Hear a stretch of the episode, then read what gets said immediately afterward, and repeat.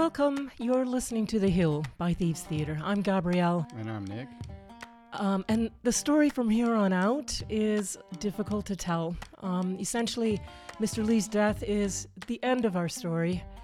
Our grief and guilt over it consumed us then, and it still consumes us now. Um, so we're going to dive right in.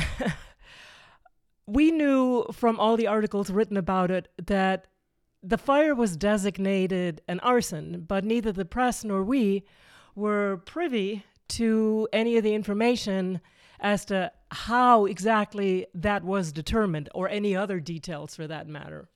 Yeah, I mean, who committed the arson and why? Right. Uh, parallel with the journalistic investigation was the criminal investigation.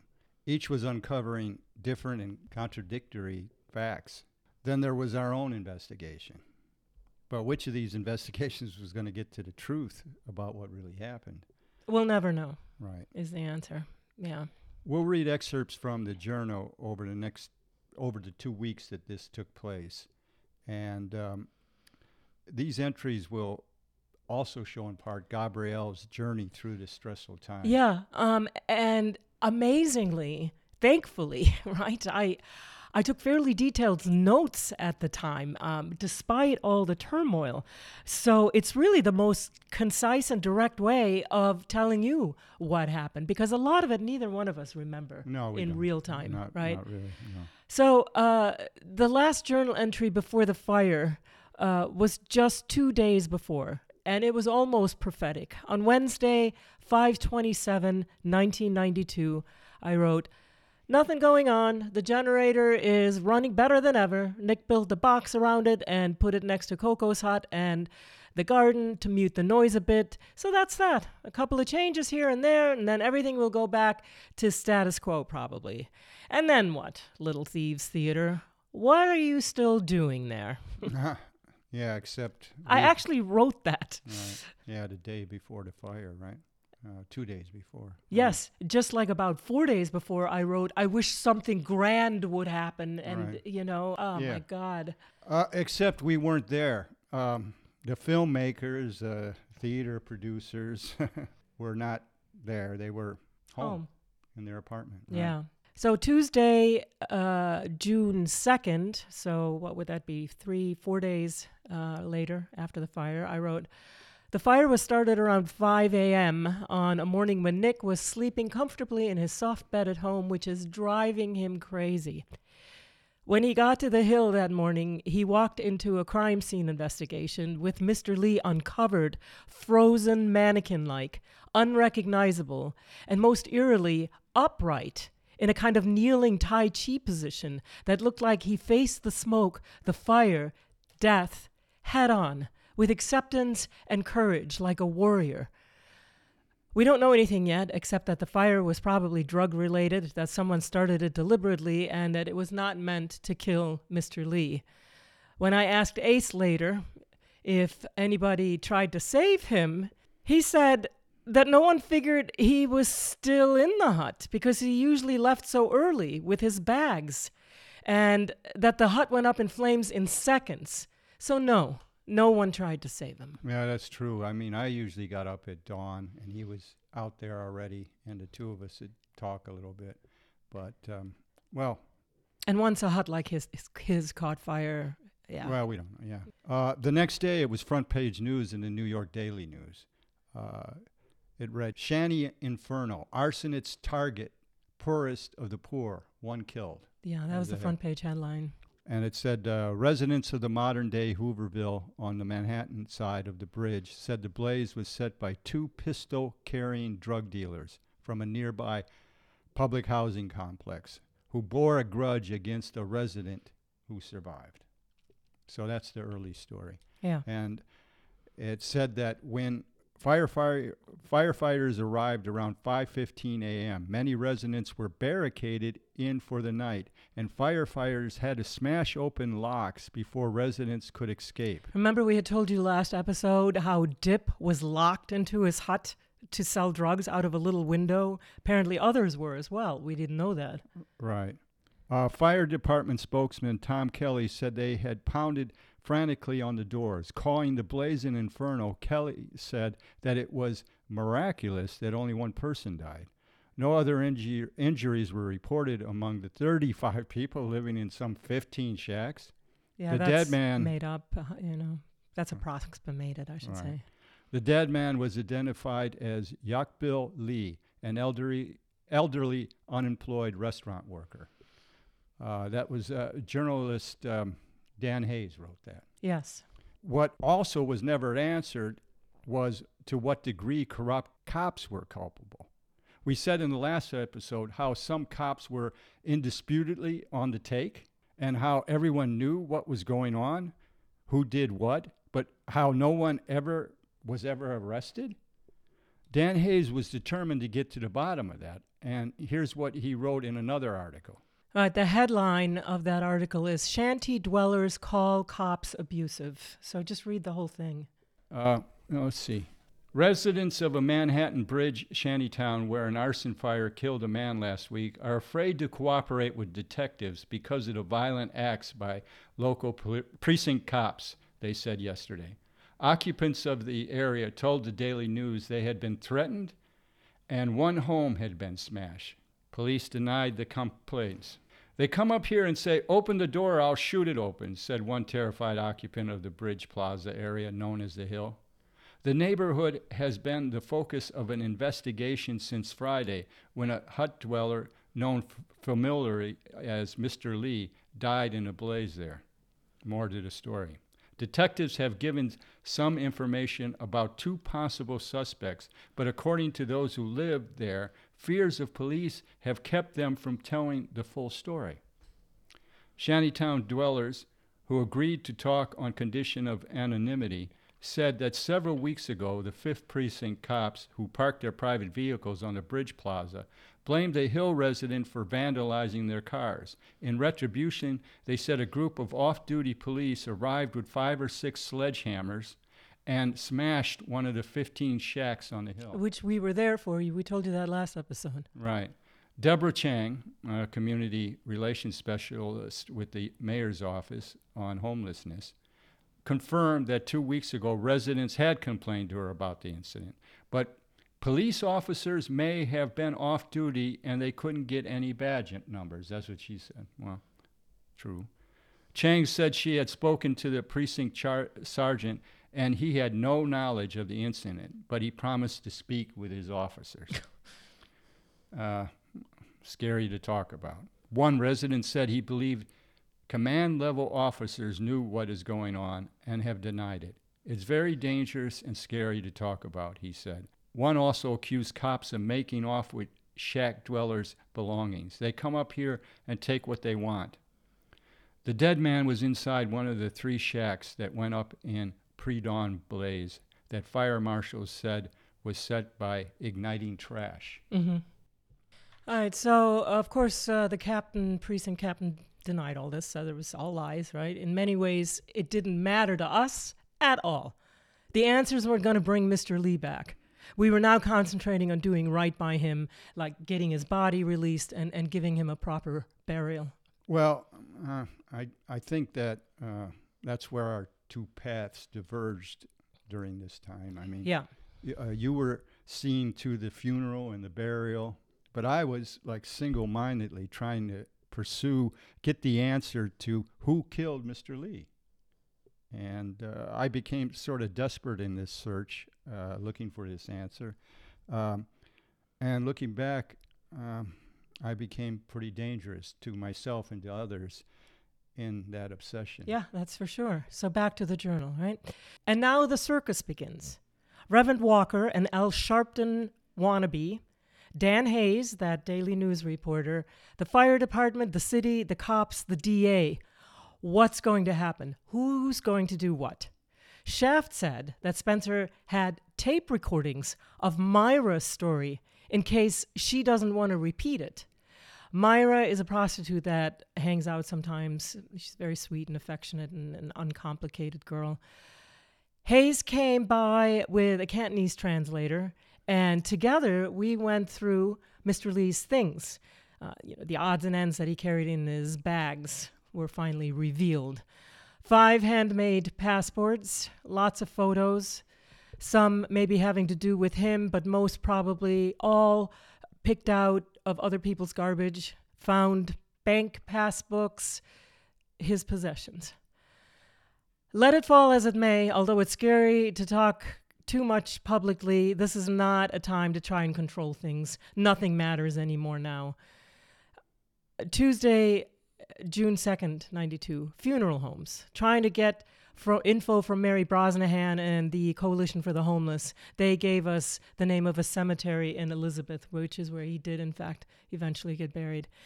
Uh, Nick and Margaret on the Hill with the ADA, who doesn't want to hear any insinuations that cops might have something to do with this mysterious fire meant for who knows who, certainly not Mr. Lee. He said that Dan Hays' articles was all lies. He doesn't want to entertain the notion that it's very weird that someone would pay $400 to start a fire that had happened right after the complaints about police harassment were flooding the mayor's office, and that afterwards no cops showed up on the hill anymore. And suddenly a fire? Nick, you were born in 1952. I was born in 1946. That's what that guy told you, Greenbaum. That's the difference, he said. Whatever the hell that means. Well, yeah, I know. This district know? attorney uh, uh, Greenbaum was always playing mindfuck games with me and other using all kinds of forms of kind of intimidation. You know, he thought he was so wickedly smart. And, yeah. Oh, yeah. And he variously treated me either as a, a willing informant on what was going on on the Hill or as one of the co conspirators of the drug trade or something. Uh, he flipped back and forth on that. And I was under investigation. I mean, my job, he called Pacific Studios. He called your, your boss. Yeah, and he called a couple friends who told me that I, they had gotten calls from him. So he, al- he always said with a big intimidating smile, and it was sort of scary. He said, "You know, I might be putting you in front of a grand jury," meaning that wh- whatever it means to go in front of a grand jury, Yeah. right? And and at the other end of the spectrum, there was Spencer, who kept asking me what Greenbaum was asking me, or was he inquiring me about and he told me about how a friend of his, uh, where a DA or some other law enforcement officer, somehow the cops or the machine had planted per- child pornography on his computer so they could have him cooperate with him. You know, so I'm I'm being. I'm not sure what either Greenbaum or uh, the DA or the, you know, the Drug, lord, Spencer. wanted from me, Yeah. except maybe some indication that I was quote unquote working for either one of them. And uh, so the stress was exactly that me standing kind of between a rock and a hard place. I wasn't working for, you know, I wasn't giving either one of them any information about what was going on. And uh, I was being intimidated by both of them. Yeah. So back to the journal. Um, Myra and Tony Panama gave the ADA a statement. Margaret is getting the picture she took of the hill and Mr. Lee's hut back from her London home, promised to give them to Dan Hays before she gave them to the ADA, to Greenbaum, who wants them for clues on what the hill looked like at the time of the arson. Nick has to drop off Mr. Lee's belongings to the ADA tomorrow, at which point he'll try to talk to him once more. Bobby's been walking around simpering. I didn't do it. Don't look at me. Fuck them. I got nothing to do with it. And the like. So Nick went crazy on him, saying, We're all guilty. And holding a gun shaped fingers to his head, saying he'd kill whoever did it. Then a little while later, a stupid ass driver stopped at the stoplight next to the hill and says, Got anything for rent? Nick started going after him when Mo held him back. Instead, you went into the teepee crying. Later, when everyone was gone, the Chinese man in the back, we told you this at the beginning, the geomancer, as Nick called him, came out, stood on top of his hut, and cried to the heavens the first words anyone had ever heard him speak in all these years. He was my friend. We were soldiers together. He was my brother.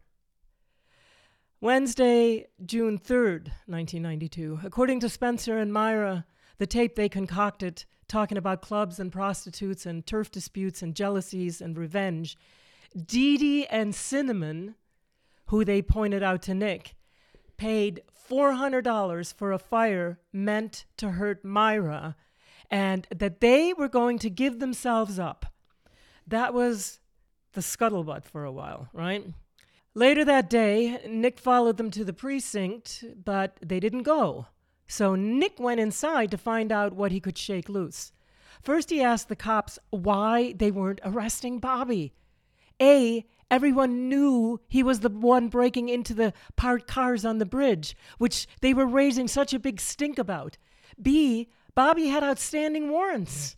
And C, the Chinese man had filed a report with them upon his trunk being broken into. About a week or so earlier, there was a Chinese man who approached Nick wondering if he could help him, that his trunk had been broken into, and that all he really wanted was his passports back. Um, then one cop referred Nick to the next, to the next, until someone told him that they had no record of a report being filed on that day. But Nick persisted and started making a scene along the lines of, What the hell is going on here? The cop took Nick into a room and began explaining to him how cops only have each other and that they look out for each other and that uh, things aren't as black and white as they seem and that surely Nick can understand that. They also told him the Dee and Cinnamon story was concocted that they had someone in custody and they were still looking for quote unquote white boy. Sensing that he couldn't get any further, Nick left to return to the hill and think about what all of this meant. The cops were obviously protecting Bobby, but were they putting him up to all of this? You know, looking for a reason to take Spencer and the hill down? Were they involved with Spencer in some other way? And the final taboo, did they have anything yeah. to do with a fire, right? When Nick returned to the hill, he was confronted by a white boy, small WB, who pulled a knife on him and said, I'd do time for you. Nick had never seen him before. Greenbaum, the ADA, treated me like an aggrieved relative while trying to intimidate Nick, calling him a liar. Uh, he says he's had, quote, several people from the Hill in his office and wants us to come down with Mr. Lee's belongings. Spencer is terribly anxious to prove to us that it wasn't drug related and that he had nothing to do with it. Mike, who lives across the street, said he found out that there is an internal affairs investigation going on, but that nothing will be pursued unless someone identifies the cops in the article that Dan Hays wrote. S- said they've been calling him at work, Mike. Mm. Nick confronted Tony Panama and Bobby separately about the cop, but what the cop had told him about Dee and Cinnamon's story being concocted. Tony said Bobby was supposed to testify against Spencer and that rumors had been flying that Bobby was a snitch. As for Bobby, he acted surprised, like it was all news to him. Nick told Bobby that people have no honor anymore, that he'd meet anybody one on one, but that no, the cowards would rather do time. No doing time, huh, Nick? says Bobby. And then I wrote, Nick, you promised to grow old with me. I just then I wrote, I just gave Hays Nunez. That was the abusive cop that we mentioned in the last episode. I don't know if that was smart. Oh well, everybody knew it anyway. Why didn't Deborah Chang's, why did she sidestep it once she knew it? It's looking more and more like the cops are too entangled in this mess and that no one knows how to extract them. Nick brought Greenbaum Mr. Lee's belongings. He didn't even talk to him, just took information full name, job, name of boss. That's probably after that that they called your boss and asked him to bring in the New Yorker article tomorrow. A few minutes ago, I put Reverend Walker in his place. He's getting very pushy, and I told him so. I reminded him that a year ago he agreed to bring sleeping bags and blankets, but then when we told him he couldn't bring the press along when he did that, he didn't bother to bring the sleeping bags or the blankets either. I reminded him that he wasn't ever around before or since that incident, and that things are not revolving around him and his schedule now either, just because he smells a media opportunity for himself. Day later, Thursday, June 4th, 92. First grade kids from the school across the street, PS 124, made cards honoring Mr. Lee, and the teacher brought them to the hill by the cross erected on the rubble. Some of the cards were very funny, all of them moving, bringing tears to many people's eyes. Um, people keep placing various items on the rubble vases, flowers, Chinese Bibles. Nick is going to the school today to give the kids some of our postcards of the teepee, right, that we had made, and to thank them. Dan Hays came by again. He wants to pursue the case. Nick told him very little for now because Hays is going to the cops and the ADA himself, which is much better anyway. I set up a meeting for 4:30 today at Ng Fook Funeral Home on Mulberry Street to arrange the details. They came forward with an offer to do the funeral at a cheaper price than usual because Mr. Lee was Chinese. They will get the victims' compensation money that the city gives out to crime victims. We decided on a, pri- on a private ceremony on the hill, which we will hold and will probably, hopefully, include burning the teepee. And everyone else can do what they want Reverend Walker, the Senior Citizens Center, uh, the press, etc.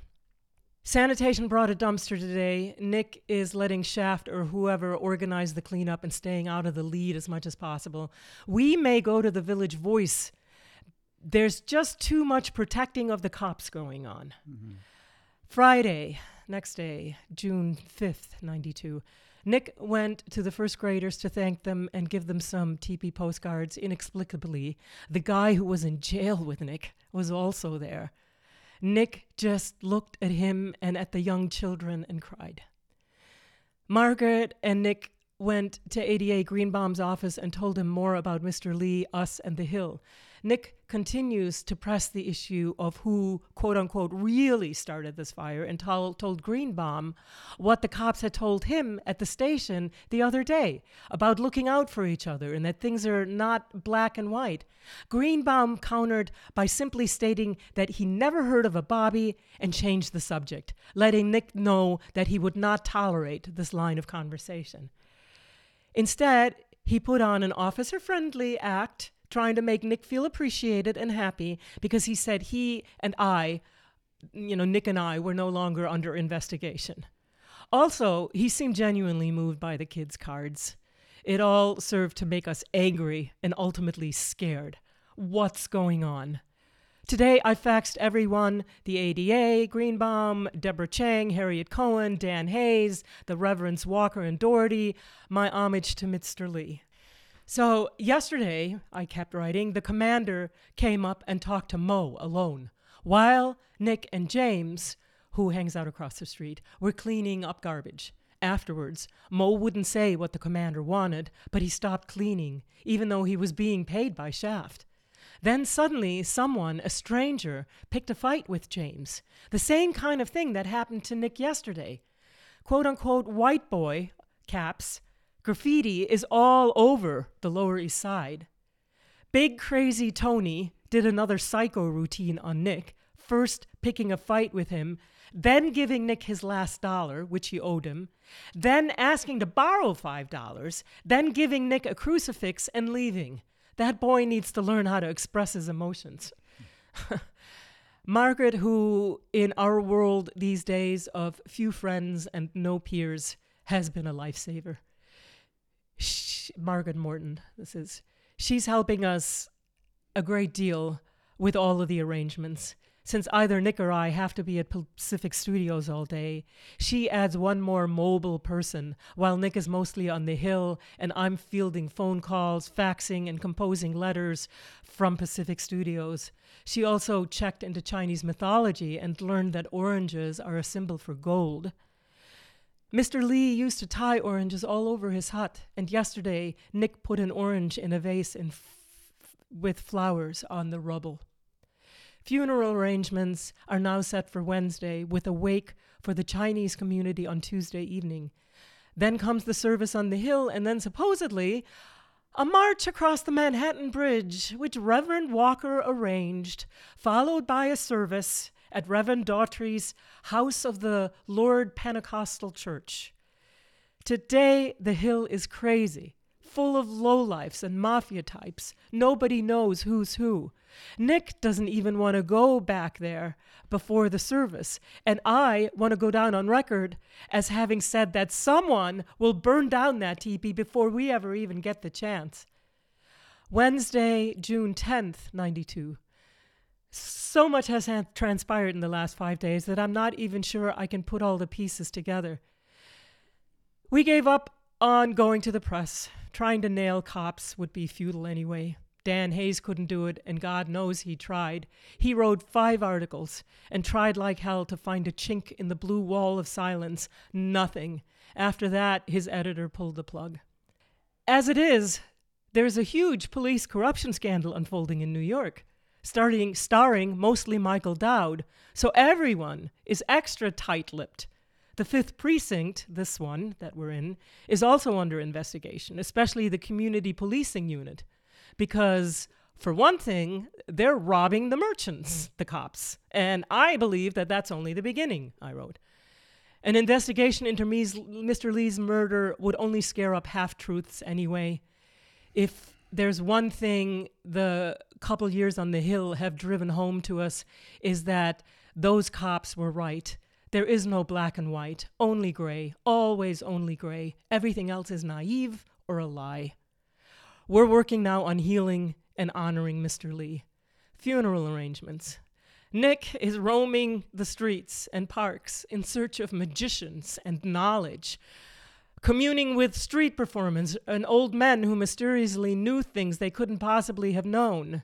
He didn't want anything to do with this world and thus didn't want to identify the body, saying someone on the hill should, or else the ADA should figure it out himself. There was no body as far as Nick was concerned. And a couple of days ago, when we walked across the Brooklyn Bridge together late at night, talking quietly in the city's eerie calm, hand in hand, it all made perfect sense for a while. but ultimately, it became a big problem. Yesterday morning, Margaret and I met on the hill and barely managed to get Ace out of bed and into a cab and to the medical examiner's office in the 50s by 8:30 a.m. He was going to do the identifying. Honestly, I'm not sure why. I, I think you had wanted Ace to identify. I don't know. You mm-hmm. wanted Ace there. I'm not sure why why I couldn't do it. We thought this was the final and most difficult step only to find out that they weren't ever going to release the body at all. With all the people involved, it was no lang- longer clear who told us that a visual ID was all that was needed to release the body, but when we got there, the fact was the body was too badly burned for a visual ID. Uh, the other three choices were dental records, an x ray, or immigration records. Right. It seemed impossible, and we told them that at the medical examiner's office. People like Mr. Lee don't go to dentists or have x rays taken or have immigration records. He was just a person that lived and died. He hasn't been inside the system, the bureaucracy, in years. But without IDs, you've never existed in our world.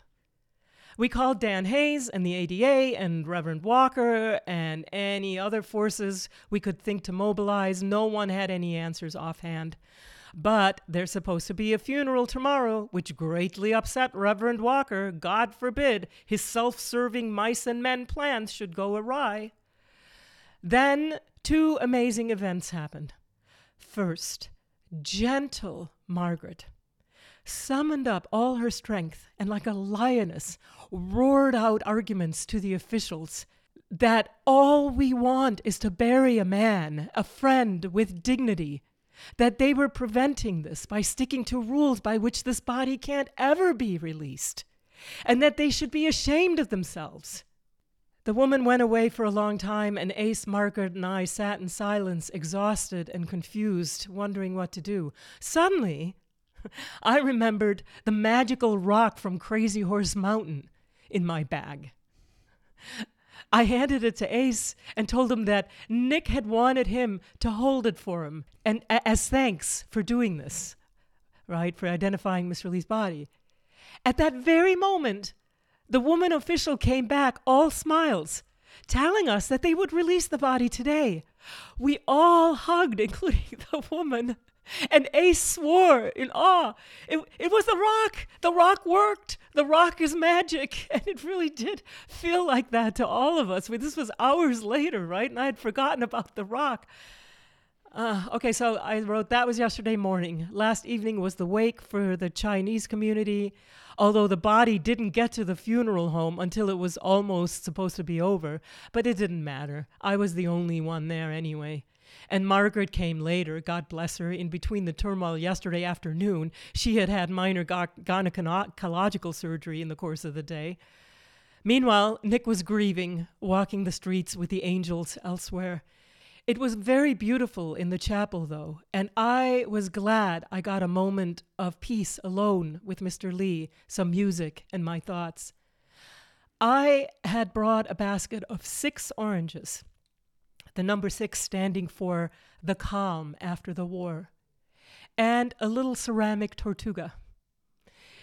In the chapel, everything was in threes cups, pairs of chopsticks, incense, all set up for a would be feast, which is how the Chinese honor their dead. I was told by the funeral director that the Chinese believe in the number one and in three, but never in two. I sat calmly for some time, upright and on the edge of my chair, until at one point I felt a cat or something slinking behind me. I arched my back, but when I turned around, nothing was there, which really unnerved me. I then walked the half mile or so back to the teepee, enjoying the end of a beautiful placid early summer evening, ready to prepare for tomorrow's burning of the teepee. Reverend Walker, a very annoyingly unsubtle egomaniac, had taken charge of this moment of public glory and talked us into getting official permission for the fire, you know, setting the teepee on fire, which had to come from the Department of Environmental Protection, as though I really cared. But he made the phone calls and gave me the names and addresses and fax numbers, so I wrote the letter that he wanted and faxed them out. I sat inside the teepee within the dark and the calm I had found, but I didn't know what to do. I missed Nick so much. We were so far apart by then. He had immersed himself in the grief, grief, and I felt abandoned, left alone to take care of business. So I lit three candles next to my portrait of Mr. Lee, with some of his intricately knotted ribbons looped over it, and just sat there for a while. Then I went to the playground with the Pentagon Jungle Gym, Tortuga Park, as we had called it. Nick had taken Tortuga there, and I was determined to take charge now and set him free in the Prospect Park Lake. Enough is enough. But Tortuga wasn't there anymore. Or at least I couldn't find him. I felt such pain and shame for how much we had put that poor creature through. I hoped that somehow Nick had him, and that maybe he had set him free himself after I put my foot down yesterday. I looked around for the fake passports and wedding photos that Mr. Lee had carried with him. Margaret, Nick, and I had brought them there after the ADA figured out they wouldn't help him. You know, the fake passports and photos wouldn't help the ADA, so he gave Greenbaum gave them back to us. I saw only one of the wedding photos still left. It was on the cement table, as though deliberately placed and waiting for me to find. I quickly jumped into a cab to go back home to Brooklyn to wait for Nick there. He was already home when I arrived, and he was just as happy as I was. I told him what had happened to me that day. To my joy, he told me that he had set Tortuga del Sol, Tortuga del Luna free in Prospect Park Lake. Thank God. May you please forgive me. It was late, but we went back to the park to find the spot, all the while carrying a little urn Nick had been given by that psychopath bully Tony. Crazy guy. We got out of the subway at the corner of the park and were the only white people uh, late that night among 10 or so black guys. We walked through them as they walked all around us, circling us menacingly. One of them walked ahead of us, making strange noises. All of them were telling us in no uncertain terms that we were far astray and not welcome. Nick began making whistling sounds like bird calls or secret signs. Hand in hand, we walked through the crowd, and I wasn't afraid, not of this situation for some reason. Then we walked and walked and walked through the night, searching, listening, breathing in the warm pine scented air. We slept in the grass a while, then walked some more, but Nick, Nick couldn't find the spot again in the dark where he had let Tortuga loose, so it would have to wait for another day, and we hid the urn. We were both very happy Tortuga was free. A few hours later, we got up to go to the funeral home. We met, met Margaret, the reverends, and the press there. Then Nick went off on his own, and Margaret and I and our entourage headed to the hill. For quite a while, we had some problems controlling ignorant bloodhound reporters and photographers. One of them even called to talk to me at the funeral home. I had made it clear to the reverends in advance that they could do what they wanted, but that the ceremony on the hill would be ours and private, that it would not take place until it was private, and that I didn't care how long it took. The press kept trying to enter, climbing the fences to get a view, and the hill residents wouldn't even come out of their huts.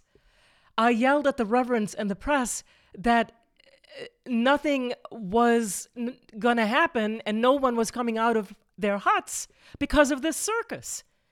So they finally realized that nothing was, you know, going anywhere and that I was serious and made a concerted effort to control the crowd. We went on to have a beautiful ceremony, standing in a circle with my fellow neighbors in the ashes of Mr. Lee's hut. I had placed the Crazy Horse rock and three oranges in the center. I had Margaret read my homage because my hands were shaking so much. Afterwards, I spoke to everyone my mixed up thoughts about sovereignty, dignity, about family, and knowing what's important and doing the right things in life about Crazy Horse, the man and his courage, and about Mr. Lee and what he gave us. Many cried, and I hugged Tony Panama because just a few days earlier, his brother had lost the fight for life in a Pennsylvania hospital after having been shot.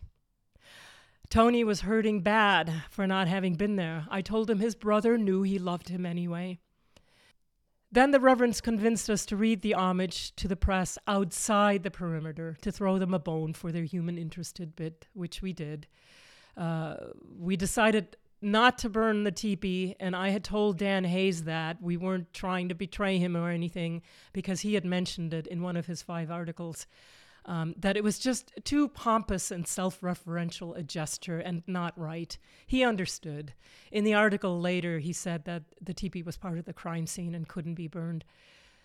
Running behind schedule, all the visitors had left already when Margaret, Louis, and I were trying to figure out how to get to the church without knowing exactly where it was. We were vaguely incredulous that no one bothered to figure out if and how the Hills residents would get there. They just left. No quote unquote walk across the bridge that he has promised, stopping all traffic. Not even a ride. Just a prayer that none of the shabby lost lambs from the hill would find their way to the pristine gathering place, right? Well, no such luck. After Louis proudly showed us his litter of eight beautiful newborn kittens, Margaret, he and I hopped in a cab and rode in the general direction of the Pentecostal church and eventually found it with a hearse waiting out front. We went inside, and after some very passionate and inspired sermons, others were asked to say a few words. and then something beautiful happened. Dirty, red faced Louis, the proverbial drunk in a midnight choir, went to the podium and talked all about his friend Mr. Lee how he never hurt anybody, how everybody liked him, how he was a good man. In the middle of all this, Nick, who I hadn't seen in all day, showed up and and uh, sat next to us. When Louis sat back down, another reverend started preaching an impassioned sermon, asking rhetorical, rhetorical questions to which the congregation responded enthusiastically, mm-hmm, Amen. And he got more and more passionate, and Louis was totally rapt. He and Louis then uh, started getting louder and louder and angrier and angrier until Nick finally got him to leave with him. Uh, and he put Louis in a cab back to the hill and uh, he took my house keys then, agreeing to meet me at, quote, Tortuga Park after the funeral. Margaret and I went to the funeral in Elizabeth, New Jersey. Uh, I got beat by Cara, who agreed to, you know, be at Pacific Studios. So we had to stop briefly while I made a payphone call at the Holland after the Holland Tunnel. Um, a, and a kind, soft spoken old black man from Reverend Walker's congregation, his name was Mr. Jenkins, was driving as Margaret and I sat in the back seat. Mr. Jenkins felt strongly about the virtues of Reverend Walker, and he himself was a simple, good man. I wasn't about to argue with him. Mostly I was grateful and frankly utterly amazed at the 10 or so strangers who took the time to attend the funeral in New Jersey of a man who we knew almost nothing about and who held no meaning whatsoever to them. At the funeral, I cried inconsolably, unable to stop shaking. It was like two years of tension drained out of me all at once, and the horror of my own culpability reared its head the reverends did a laying on of the hands thing on me, which I didn't like and found very creepy, but I, I didn't care. I, I was deep inside myself at that point. I was so unspeakably sad for humanity, strutting and fretting, living and dying, alive one day, dead the next. And I was sad for Mr. Lee. But then I said, and somewhere along the line, he just cracked building his own world, his own reality. He was somebody's baby boy whom virtual strangers were saving from Potter's Field. It may be the cruelest of all cities. I wanted him to be Jesus. I was hoping by serving him now, though too late, he could save me from ambition, from venality, from ridiculousness. Mr. Jenkins drove us back to New York when he dropped us off, he invited us back to surprise Reverend Walker at his church after Margaret got back from her trip to London. We agreed and were grateful to him and said goodbye. We took care of some business, like going to the Crime Victims Board and getting the money released to the funeral home. And then Margaret and I parted ways as well. And then I went to Tortuga Park uh, and am now waiting for Nick Stumbling around, I found the last of Mr. Lee's handwritten passports. This one bearing the name Lee Com True. And I can't help but take it as a sign that he is in heaven and completed somehow. I let a sense of pride calm my mind enough to take in the smiling, life affirming sun. The craziness was nearly over. Or so I thought. Thursday, 62592. There was, in fact, quite a bit more craziness before we were ready to close this chapter on the hill. As it happened, we both meant a different Tortuga Park. Nick went to Prospect Park, where he had hidden the urn and released Tortuga, and of course I went to the Pentagon Jungle Gym Park at near the hill. I waited for two hours, getting more and more frightened about Nick and his state of mind. He was so lost since Mr. Lee's death. He was getting increasingly paranoid, and the arson investigation progressed. Suddenly, he saw conspiracies everywhere at the hill, at his job, on the street. Everything was a sign. He walked through the streets for blocks on end with a quarter attached to his forehead, a quarter which didn't fall, a sign. He crossed busy, busy roads without looking, forcing cars to stop for him because he thought he saw Tito after all this time. He said he talked to someone that was Tito, a sign. One of the production companies renting from Pacific Studios had changed their names from One Such to None Such, a sign. I headed to the hill. No one had seen Nick. Then I went to Margaret's apartment. I called home and Nick was there. Oh, thank God. That's when he told me he'd gone to Prospect Park to wait for me there. No big deal. Everything was almost over. I'll be home in half an hour. Wait for me, because you have my house keys. I gave them to you at the church when you left with Louis. When I got home, Nick wasn't there. I panicked. I pounded on the door, sure that Nick was inside, somehow unable to answer. He wouldn't leave, knowing that I was on my way home, I thought. I walked everywhere in the neighborhood. I went back home and pounded again. Finally, I called to the upstairs neighbors uh, and had them call the police. They came, three of them, New York's finest, in action again. They waltzed in, joking, smoking thugs. They mocked me for being so worried. One climbed through the front window after I told him that uh, somehow I need to get inside and would break the door down myself if necessarily. He slightly cut his finger in the process of climbing in and tisk tisked me. See what you made me do? Once inside, I was scared to look around, afraid of what I might find. But I found nothing and just sat silently on the couch, waiting for the cops to stop mocking me, accusing me of being a drug addict, and to leave which eventually they did. Nick, where the hell are you?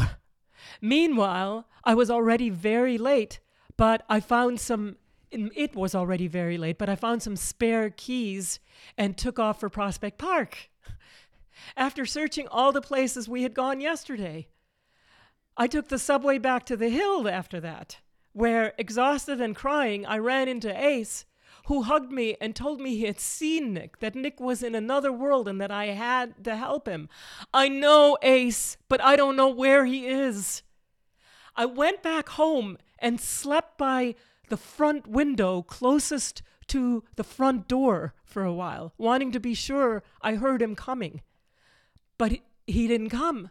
A few hours later, when I woke up, I went back to the hill. Nick was in the teepee, crying, afraid, lost. All right. I mean, next ep- episode, I'll I'll tell of my experience during this time, and or try to tell it anyway. All right. Okay. Thanks for listening, everybody. Until next time. Thanks.